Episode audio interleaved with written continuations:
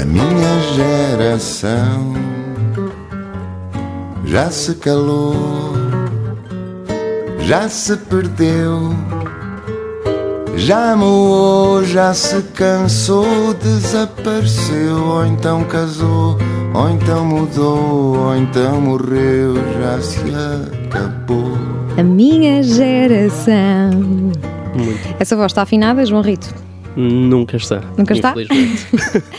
Este país também devia ser para novos e é por isso que temos em estúdio um jovem economista que aos 26 anos deixou um emprego estável e respeitável no Banco de Portugal, rumo a outros bancos, os bancos daqueles para sentar, da Universidade da Pensilvânia, Filadélfia, Estados Unidos, para se aventurar num PhD, um doutoramento em economia. Esteve sempre entre os melhores alunos das escolas e universidades por onde tem passado. Os amigos dizem que é uma pessoa que pensou muito sobre quase tudo e que normalmente tem uma opinião forte sobre quase tudo. Gosta de falar, gosta da discussão, vamos ver se vai encolher ou não perante este microfone. Assumidamente ateu, gosta de falar sobre religião, não é particularmente fã do politicamente correto, é um detetor de fraudes intelectuais e tem um nível de cultura musical e literário acima de 99% da população. É o que dizem os amigos, e que bons amigos estes.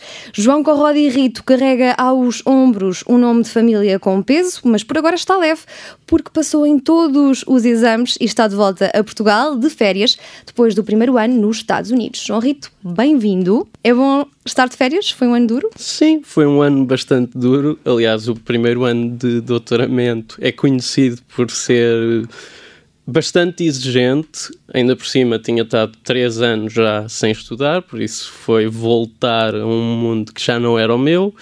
Voltar a Mas- outros bancos, não é? Exatamente, mas fui, fui bastante avisado do quão duro era e diria que relativamente à expectativa, mesmo assim foi um bocadinho menos mal. Mês duro, ok. Mudou muita coisa em ti do verão de 2018 para o verão de 2019. Talvez em termos de conhecimento da fronteira da, da, da investigação económica, que foi um bocado o foco este ano. Diria que em anos passados, quando estava no Banco de Portugal, por exemplo, estava muito mais por dentro do que estava a acontecer no mundo. Este ano afastei-me um bocadinho disso, mas ainda tenho curiosidade sempre por ir ver o que é que está a acontecer à inflação, se o BCE as coisas estão a mudar ou não. Nós estamos a falar do primeiro ano de um relacionamento intenso, um doutoramento que dura no mínimo 5 anos. Há muitos namoros que não duram tanto. Foi fácil assumir esse compromisso temporal e deixar o Banco de Portugal.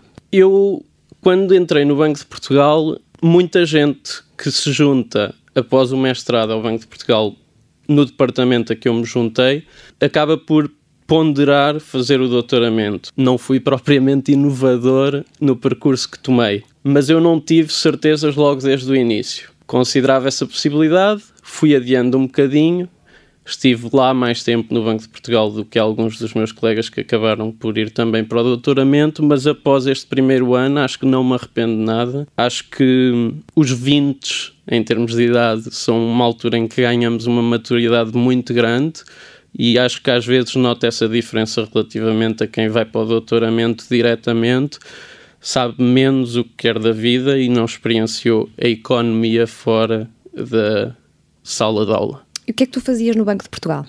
No Banco de Portugal eu estive no Departamento de Estudos Económicos na área de política monetária. É uma área que se divide em basicamente duas funções, tem a função de investigação e a função de policy making.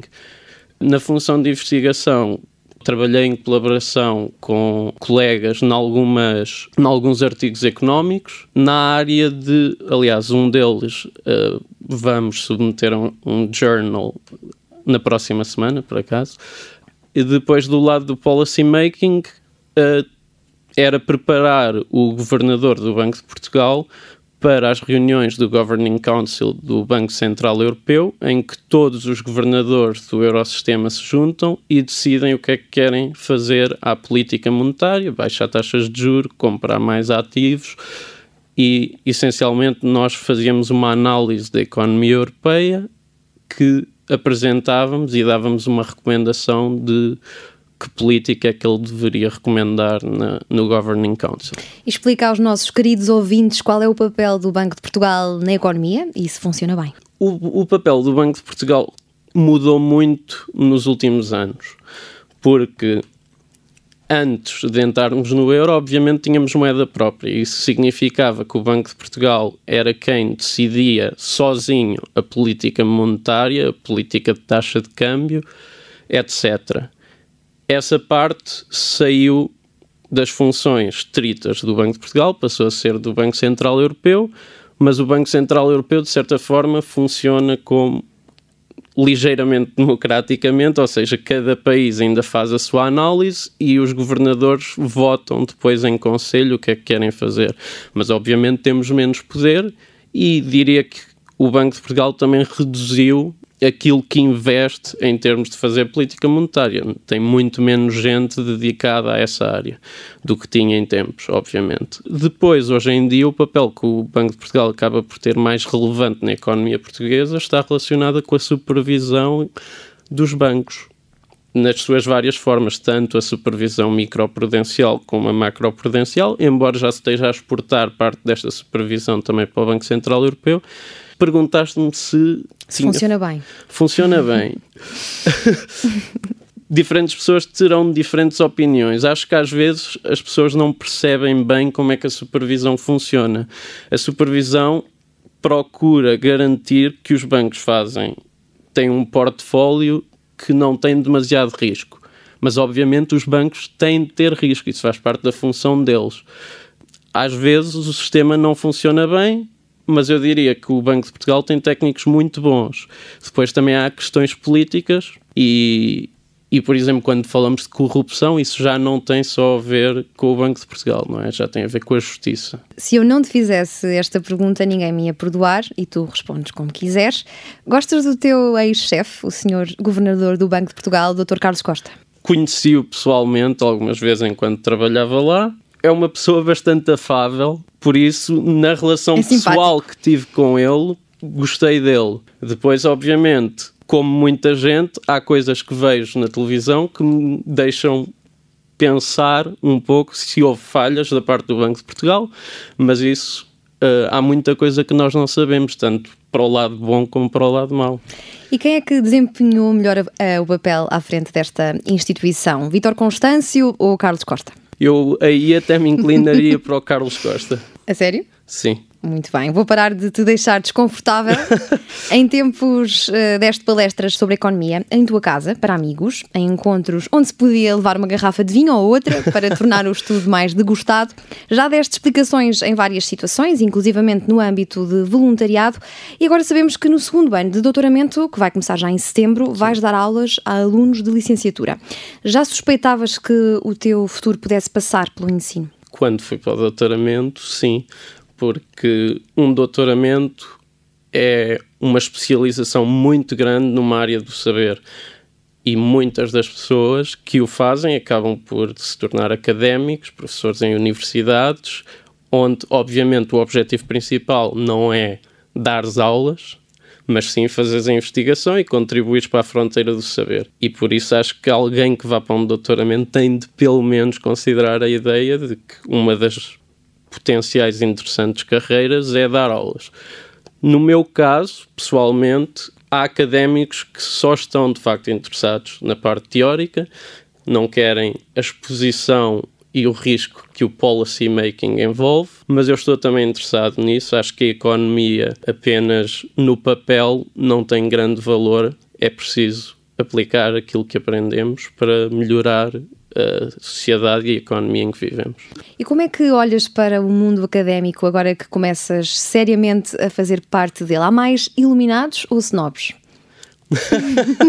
Essa pergunta é bastante justa porque em economia, de facto, eu acho que são as duas coisas e até nas mesmas pessoas. Não necessariamente snob, porque o snob tem mais a ver com o intelectual diletante, diria. Hum. É mais o, o ego mesmo muito forte e há muitos académicos que de facto tratam as pessoas de uma forma que, a meu ver, às vezes parece um pouco inaceitável, mas é o meio é, é a forma como o meio funciona e as pessoas acabam por se adaptar e acho que também tornas um bocadinho mais rijos, que também pode ser bom mas diria que isso não tira o saber às pessoas. Geralmente, até ao contrário, é quando de facto são muito bons, infelizmente, acham que podem tratar as pessoas como querem. E não tens nenhum episódio para nos contar de algum professor da Universidade da Pensilvânia?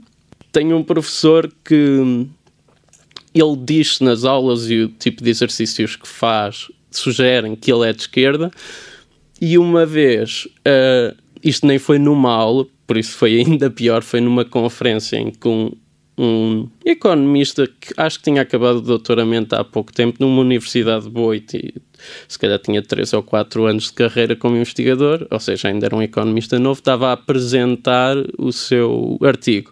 E era um artigo em que existia uh, os capital holders, ou seja, capitalistas, e os trabalhadores. E a certa altura, uh, este meu professor faz uma questão uh, sobre, eu acho que era sobre os trabalhadores, ou, ou se calhar era mais geral até, e ele começa a falar sobre os capitalistas, sobre o que é que caracterizava no modelo dele os capitalistas. Ao que ele responde: Eu não quero saber dos capitalistas para nada, eu sou um comunista. Diz isto super.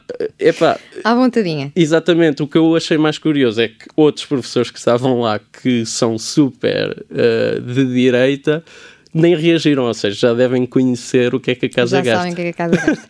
o que é que é para ti uma fraude intelectual? E tens-te cruzado com muitas? Esta questão uh, claramente vem mesmo de ti, porque acho que já tivemos uma discussão sobre isso. Uh, uma fraude intelectual é, é um termo que não é simpático, mas a ideia é falar muito sobre coisas nas quais o saber não é assim tão grande e depois usar usar termos que parece que a pessoa tem largo conhecimento na área, mas que para quem de facto está familiarizado com esse tipo de literatura e etc., percebe que isso são termos apenas para impressionar. Não e, há uma grande e aliás, da vez que falámos sobre isso, era sobre Jordan Peterson, com quem eu hoje até simpatizo mais, simplesmente pela razão que acho que é bode expiatório de algo que não merece, colam no alt-right quando ele é simplesmente pronto, gosta de falar sobre o politicamente correto e muitas das coisas que diz até são corretas, embora banais, é isso que eu acho. Mas, por exemplo, fala sempre sobre os neomarxistas pós-modernistas. Este, quando começa com este tipo de linguagem, para mim é de desconfiar sempre. Jordan Peterson, segundo João Corrodi Rito, é banal, mas correto, é isso? Em algumas coisas. Com os teus conhecimentos e leituras, uh, pretendes vir a servir o teu país, o mundo ou nenhum dos dois? Eu no passado fui uma pessoa que era muito mentalmente, não necessariamente politicamente, neoliberal no sentido individualista de achar que o indivíduo não está, não depende do seu meio, ou seja, que cada pessoa é o seu eu. E hoje em dia vou percebendo cada vez mais, talvez por já ter estado fora várias vezes, que o contexto em que crescemos, a família, o país, tudo isso também faz parte tanto do nosso eu como características da nossa personalidade. E acho que o, o, o ser destrinçado de um contexto não existe. Por isso, sim, eu gostava de contribuir para o meu país, mas acho que hoje em dia mais do que isso, se calhar é preciso contribuir também para o mundo como um todo, porque cada vez mais o mundo está interligado. É difícil mudar muitas coisas em Portugal, pelo menos os grandes desafios atuais, sem mudar coisas a nível internacional. Porque as, os, as grandes crises atuais são crises globais e, e um país pequeno como Portugal não tem capacidade para individualmente mudar as coisas. Aceitarias ser Ministro da Economia? Isto é uma pergunta que me fazem Esta pai desde os meus 15 anos. Desde os 15 anos te perguntou se queres ser Ministro da Economia. E o que é que Eu tu costumo respondes? dizer, aliás, acho que a resposta mais segura aqui é dizer que eu não vou fazer uma de Paulo Portas e dizer que os políticos são todos medíocres e que por isso não, não quero.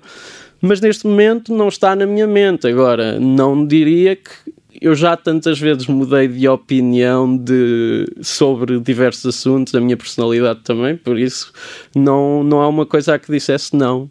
Há algum partido em Portugal com que simpatizes? Obviamente, acho que dizer que uma, uma pessoa que diga que não simpatiza ou não tem nada em comum com nenhum partido, isso até é perigoso. Porque geralmente isso é a conversa que ouvimos de populistas ou de alguém que quer unir algo transversal aos partidos, que geralmente são os fascistas até. Por isso, sim, diria que eu não me identifico totalmente com nenhum partido, mas provavelmente, se fosse Ministro da Economia, alguma vez via mais isso a ser possível no PSD. E identificas-te mais com a política portuguesa ou com a norte-americana? Com a portuguesa, claramente. Acho que os Estados Unidos não têm um, uma rede social que é necessária e que lá está é a diferença. Uma pessoa que possa ser aqui moderadamente de direita chega aos Estados Unidos e facilmente é de esquerda, porque lá aqui no máximo discute-se uma mudançazinha na dimensão do Estado Social ou qualquer coisa, lá ainda não tem um sistema de saúde nacional, não é? E vês bastante nas ruas, percebes que não há essa rede de segurança porque enquanto cá tu às vezes vês sem-abrigos nas ruas, principalmente em Lisboa, não é? Mas olhas e vês que, que, algo ali não está bem, que a pessoa se calhar está mentalmente, tem problemas mentais, etc. Mas muitas vezes lá tu vês pessoas que parecem pessoas perfeitamente normais. Aliás, eu cheguei a ter conversas na rua por acaso com pessoas que iam a andar e que estava uma vez estava a chover, dei o, uh, partilhei o chapéu de chuva com uma pessoa que ia na rua, começámos a conversar e depois percebi que era sem abrigo. Disse-me. E como é que os teus colegas de doutoramento veem o Trump? Com bons olhos? Hum, não. Eu acho que tem de se perceber que a popularidade do Trump é muito maior, penso eu, entre pessoas não, não queria estar a soar-se novo, mas entre pessoas com menor educação, porque se tu vires nos círculos das universidades, até as pessoas que são bastante de direita, não quer dizer que se calhar fossem votar Hillary Clinton, se calhar, não sei, mas que mesmo assim criticam muito fortemente o Trump, porque ele tem uma, um comportamento bastante infantil que não é sério. Entre os meus colegas, acho que quase ninguém é fã do Trump. E Portugal, sabem apontar no mapa? Sim, eu também, convém dizer, a maior parte dos meus colegas na verdade não são americanos. Uh, só tenho dois americanos em 20 para aí e em geral, mesmo os americanos, acho que depende do tipo que... de americano. Uhum. E, a, e, a, América, eu acho que há, mudando para a América, uma pessoa percebe uma coisa: é que a América tem muito má fama, mas a América é mesmo em, em, muita coisa. A América é enorme, tem de tudo e de facto tem dessas coisas, mas também tem de coisas. É por isso que tem das pessoas mais inteligentes e das pessoas e tem muita pobreza e muita riqueza. Agora, João Rito, vamos à pergunta para um milhão de euros. Como é que vai a economia portuguesa? A economia portuguesa, neste momento, bem, vou fazer primeiro a conjuntura e depois o longo prazo. Em termos de conjuntura, claramente a economia portuguesa está a passar um melhor momento do que estava em 2012, 2013. Eu, pessoalmente, acho que é acima de tudo, por um lado, pela mudança de política do BCE, por outro lado, pela ainda mais pela mudança da conjuntura europeia. Ou seja, tivemos sorte. As pessoas muitas vezes acham que estão sempre a falar do super Aliás, não, Super Mario é usado para o Mario Draghi, mas, Mario mas é quase como se fosse Sim. para o Super Mario Centeno.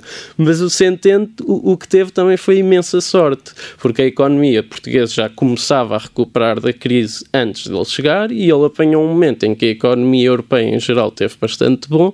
E se nós pensarmos para a recuperação, que foi isso que nós tivemos, nós não tivemos uma recuperação assim tão fantástica. De facto, o desemprego recuperou muito rápido, o que foi bom, mas se virmos o crescimento, tivemos crescimento, chegou se calhar no máximo a 3%, que não é um crescimento, é o crescimento normal quase nos Estados Unidos, pronto, tem mais crescimento de população.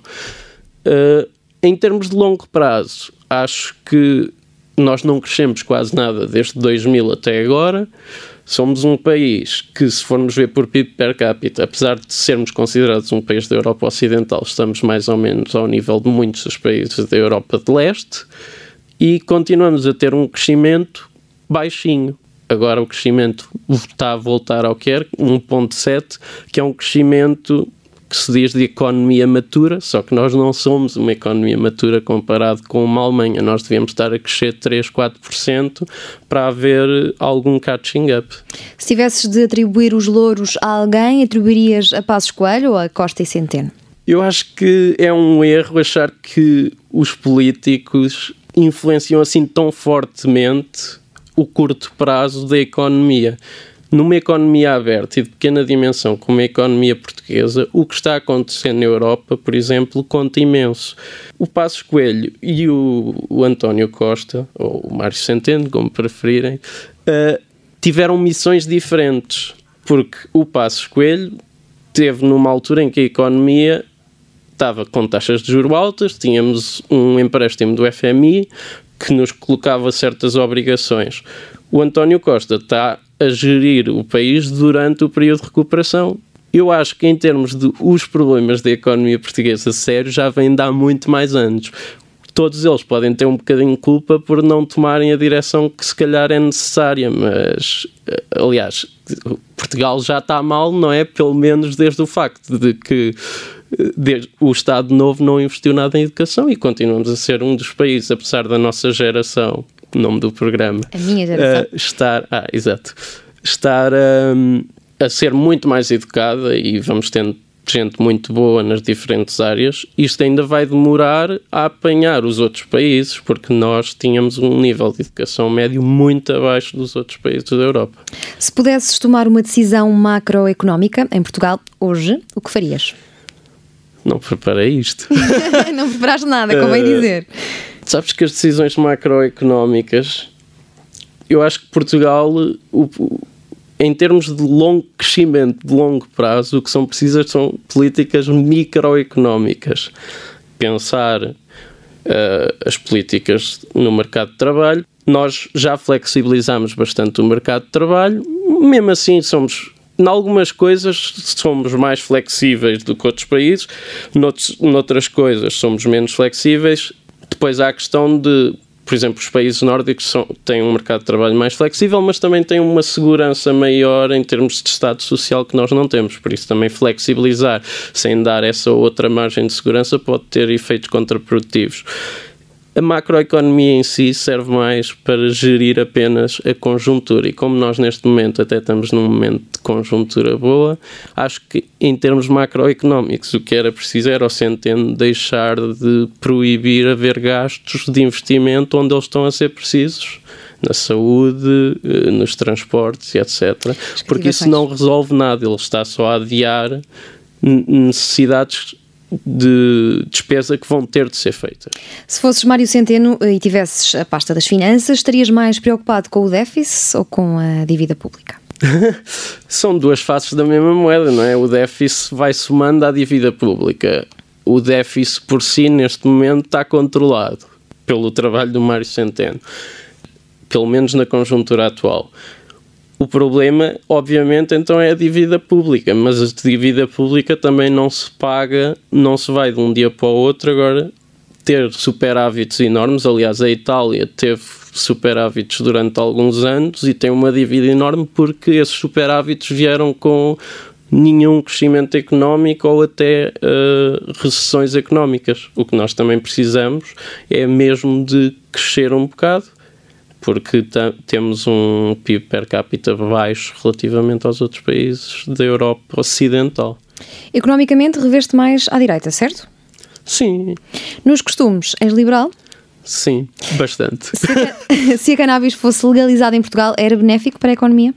Uh, creio que sim, para a economia, mas acho que devia dizer que não é só a economia que importa, não é? Há que ter, uh, há que pensar quais são as consequências a nível social e etc. Por exemplo, recentemente uh, nos Estados Unidos publicou, pu foi publicado um livro de um, acho que é jornalista, em que ele argumenta que os estados em que, for, em que foi legalizado aumentaram os casos de psicose psicose, é assim que se diz em uhum. português, talvez. Psicóticos, pronto. Uh, obviamente ele também faz um estudo que não, não é super rigoroso, porque ele está só a relacionar a nível de Estado e pode não estar nada relacionado com isso. Ou seja, é preciso pensar também essas coisas. Acho que não devemos ser puramente economicistas. Aliás, eu disse que não era neoliberal, os neoliberais é que pensam tudo apenas em termos económicos. A distribuição da riqueza é um dos dilemas universais em economia e política. O que é que achas do rendimento básico universal? Eu acho uma ideia bastante interessante. Penso eu, as pessoas associam uma ideia de esquerda. Na verdade, a ideia, a primeira vez que apareceu, penso eu que terá sido a primeira, era uma ideia do Milton Friedman, que era um economista ultraliberal de direita. Ou seja, acaba por ser uma ideia que pode ser transversal, depois as pessoas, a forma como a querem é que muda, sendo direita ou sendo esquerda. Eu acho que é uma ideia bastante interessante porque acho que de facto está a haver um, um avanço tecnológico agora muito grande que tem riscos não necessariamente num cenário apocalíptico de ah, já não vai haver empregos para as pessoas.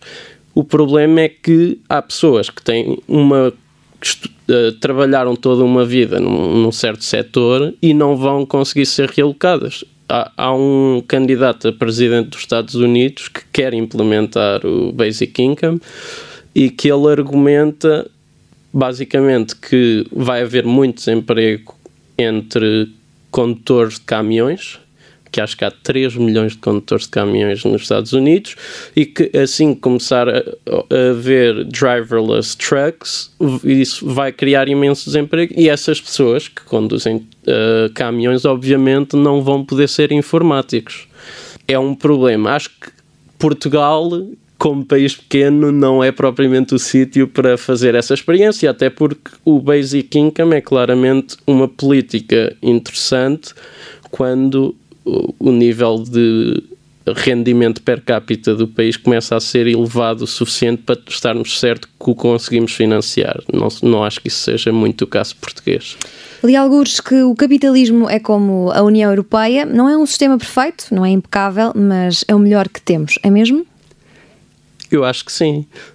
Onde é que viste essa frase? Li alguns. Ok, pronto. Uh, creio que sim. Uh, Aliás, estive a ler, estou agora a acabar mesmo um livro que é a história do comunismo. Uh, recomendo, porque às vezes esquecemos que a única alternativa que é conhecida hoje em dia, em termos teóricos, ao, é, ao capitalismo é o comunismo. E a verdade é que as experiências que foram feitas, e muita gente que apoia o comunismo diz: ok, mas isso não foi o comunismo real. Ok, também podemos dizer que isto não é o capitalismo real. O que é facto é que existiu em imensos países com diversos líderes às vezes sem relação, por exemplo, a China e a União Soviética a certa altura cortaram completamente relações e não foi por isso que em, nestes diversos países se revelou um autêntico desastre. Algumas pessoas vêm dizer, e é verdade, que, por exemplo, na União Soviética uh, melhoraram imenso uh, o nível de educação das pessoas, o sistema de saúde, etc. E Cuba, por exemplo. E, isso é verdade. A questão é que o capitalismo funciona porque é uma força descentralizada. Eu só preciso da informação que é relevante para mim e eu uso essa informação e a minha capacidade de processamento é razoável para esse nível de informação. O comunismo funciona centralizado, ou seja, tu precisas ter informação sobre tudo, o que é que as pessoas querem consumir, o que é que as pessoas querem fazer da vida, etc é muito difícil processar tudo isso e, e, tomar as decisões por toda a gente. O que acaba por acontecer é, sim, nós vamos apostar muito forte na saúde e vamos conseguir fazer melhor do que o capitalismo em pouco tempo. Mas isso vai implicar que vais ter filas, por exemplo, para a comida porque estás a apostar tudo ali. Karl Marx tem sido bem interpretado ao longo dos tempos? Bem, isso aí tens muitos estudiosos que te vão dizer que sim, outros vão dizer que não. Eu, eu não, aliás, parte do meu problema com o Marx, que eu gosto de algumas ideias dele, principalmente as que são sociológicas e filosóficas. Acho que a economia dele está um bocadinho ultrapassada, embora algumas pessoas discordem. Mas e agora esqueci-me um bocado de, do que é que ia dizer. Então avançamos porque o tempo já escasseia. Certo. Há quem defenda que o capitalismo é uma nova religião global com a sua própria cultura corporativa, ética, crença e até padres. Faz sentido comparar o capitalismo a uma religião? Depende da definição que se dá de religião. Uma das pessoas que eu acho que costuma dizer isso é o Yuval Noah Harari, que é um historiador, e para ele religião significa apenas um sistema que tem valores e nesse sentido o capitalismo ou pelo menos o capitalismo num sentido mais envolvente, que envolve as pessoas que acreditam nele, as pessoas que andam aí todas entusiasmadas com o empreendedorismo etc. Nesse sentido, é um pouco como uma religião, como é o comunismo, mas nesse sentido, muitos sistemas, muitas coisas são de facto religiões. Agora, se tivermos uh, formos mais estritos no termo religião, diria que não é uma religião. Tu gostas de falar sobre religião e és informado neste tópico. Porquê é que resolveste não acreditar em Deus? Bem, foi uma decisão tua, não é? Sim, foi. Depois de muito investigar. Os meus pais também não me deram propriamente uma educação religiosa. E obviamente que isso teve impacto, mas acho que a, a educação não religiosa que eles me deram é mais uma de a religião está aí, nós fazemos a nossa vida, não nem sequer uma de haver intercâmbio de ideias ou debate. Uh, e eu nisso interessei-me mais e já tive debates ferozes com pessoas e agora já não faço debates ferozes, faço conversas meiguinhos, mais. Debates meiguinhos. Exatamente, conversas meigas, porque uh, não só para não ofender, mas porque também acho que me tornei uma pessoa que percebe que deve haver convivência de diferentes ideias e não gosto de ofender as pessoas sem necessidade. Todas as religiões precisam de ter os seus profetas, os seus videntes, aqueles a quem se pede que antecipem e interpretem o futuro. Um economista antecipa mudanças importantes ou escreve o prólogo das tendências? O que é que o eh, economista faz exatamente? É, é assim, o economista é, supostamente faria as duas coisas: explicar o que aconteceu e prever o que vai acontecer. Aliás, uma parte importante do que os economistas fazem nos bancos centrais é fazer previsões que são depois usadas, por exemplo, pelas empresas para saberem como é que a economia portuguesa, neste caso, vai evoluir. Mas o que é facto é que a economia hoje em dia ainda é muito fraca, e é pena dizer isto para, para os meus amigos que gostam da parte de previsão, ainda é muito fraca a fazer previsão. Porque. Não podemos saber quando é que é a próxima crise. Não, não, porque se soubéssemos quando é que era a próxima crise, ela era hoje. Porque toda a gente ia tentar ou começar a poupar para a próxima crise ou vender as ações, etc. E, ou seja, no momento em que houvesse a certeza de que vai haver uma crise, essa crise acontece logo. Há uns anos li uma notícia do Dinheiro Vivo com o título O dinheiro vai acabar dentro de 5 anos e partilhei a notícia com a legenda. Há pessoas para quem o dinheiro acaba ao fim de 15 dias. O que este título queria dizer, na verdade, era que o dinheiro em papel tem o tempo contado. Concordas com esta morte antecipada do dinheiro como o conhecemos? 5 anos parece-me muito pouco. Daqui a 3, porque eu li isto há 3. Ok, é, é muito, há dois. ainda menos provável. Não, acho que ainda vai durar mais algum tempo. Há países que já estão, que já fizeram um grande processo de eliminação.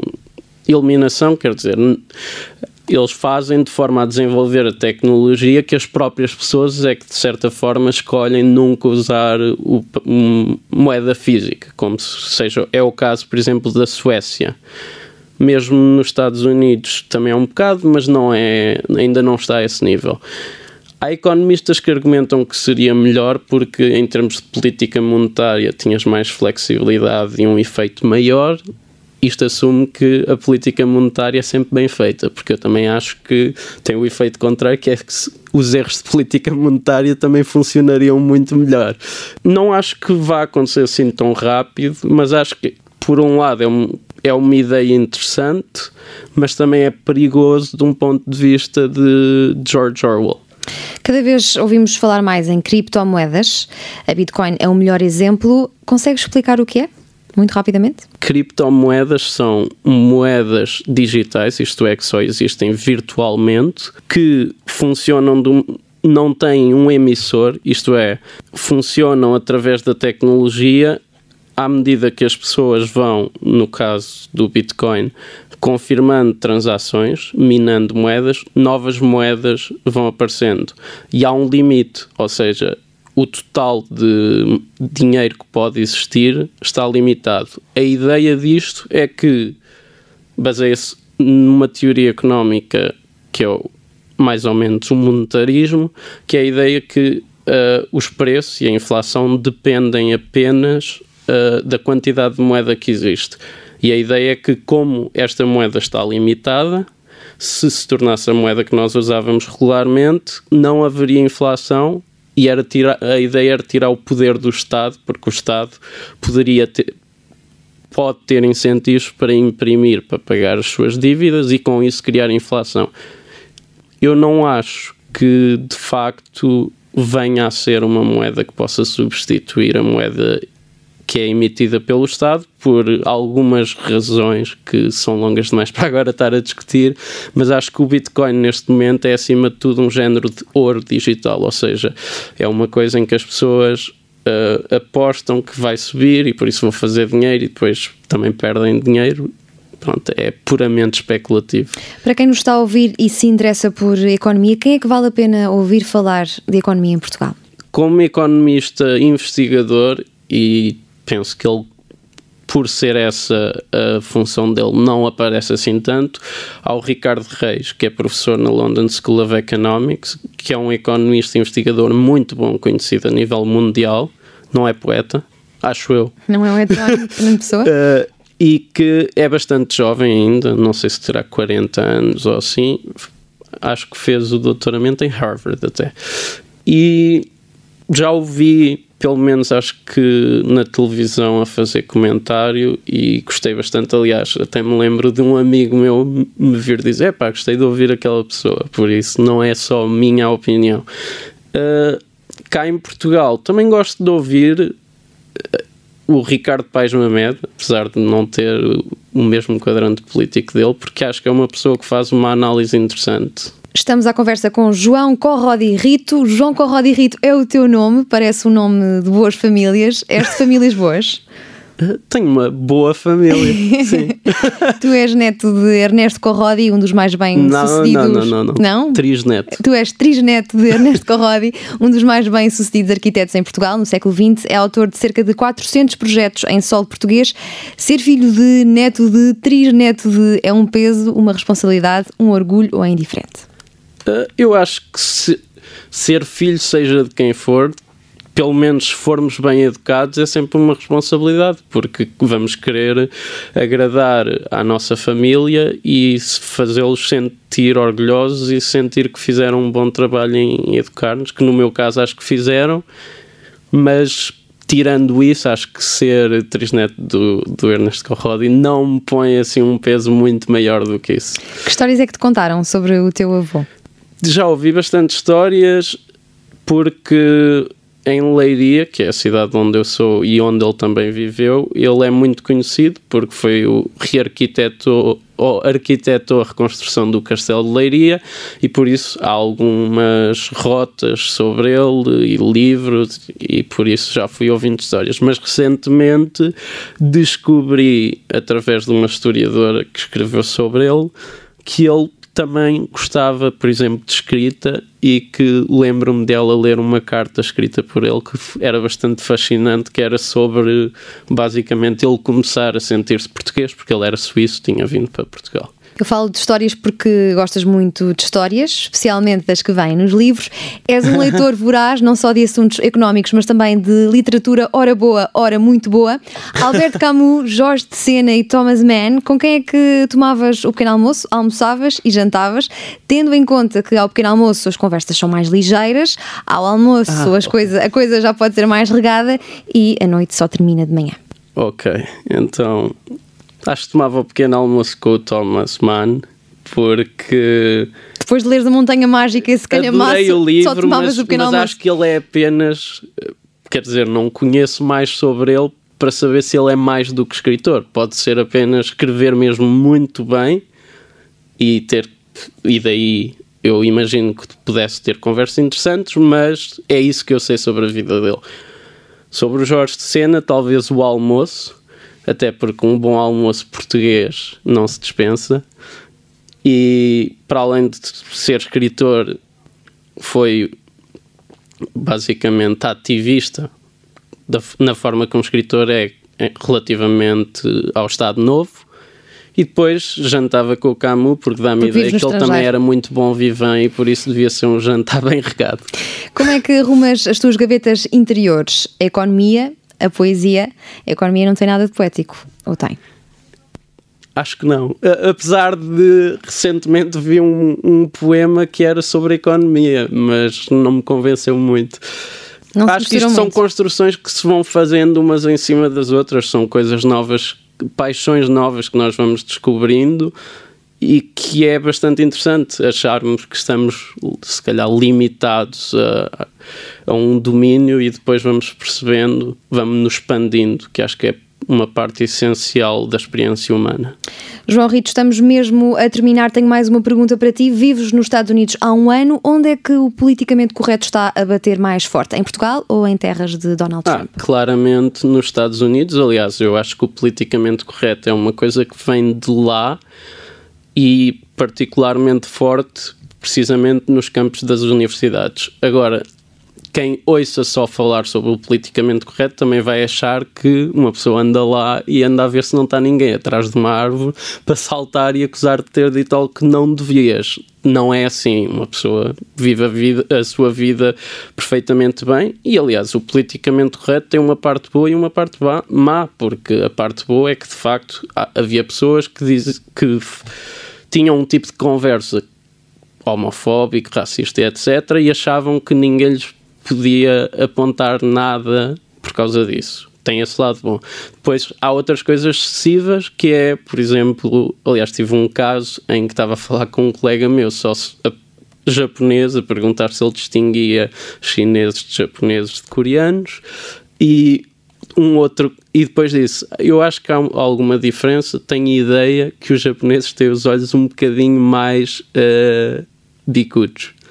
Ao que um americano que estava junto a nós disse que eu não podia dizer isto porque isto seria de certa forma racista. Não sei, eu nem consegui imaginar como é que isto podia ser racista, mas Estivemos à conversa com João Corrodi Rito, fez atletismo, teve uma banda, os Mostarda, aprendeu a tocar guitarra com 9 anos, cresceu a ler Harry Potter, devotamente, é membro dos Leos de Portugal, um grupo de voluntários com atividades de cariz social, concluiu a tese de mestrado em Economia com 18 valores, ficando entre as melhores teses de Economia de 2016, selecionadas pela Fundação Manuel dos Santos, lê poesia, escreve poesia e ainda bem, sem cultura não vamos a lado nenhum, e o João Rito que nos fez companhia na última hora, no Observador, dificilmente se ficará por aqui. Vai, minha geração, nasceste cansada, mimada, doente por tudo e por nada, com medo de ser inventada. O que é que te falta agora que não te falta nada? Poderá uma pobre canção contribuir para a tua regeneração? Ou só te resta morrer desintegrada? O que vamos fazer?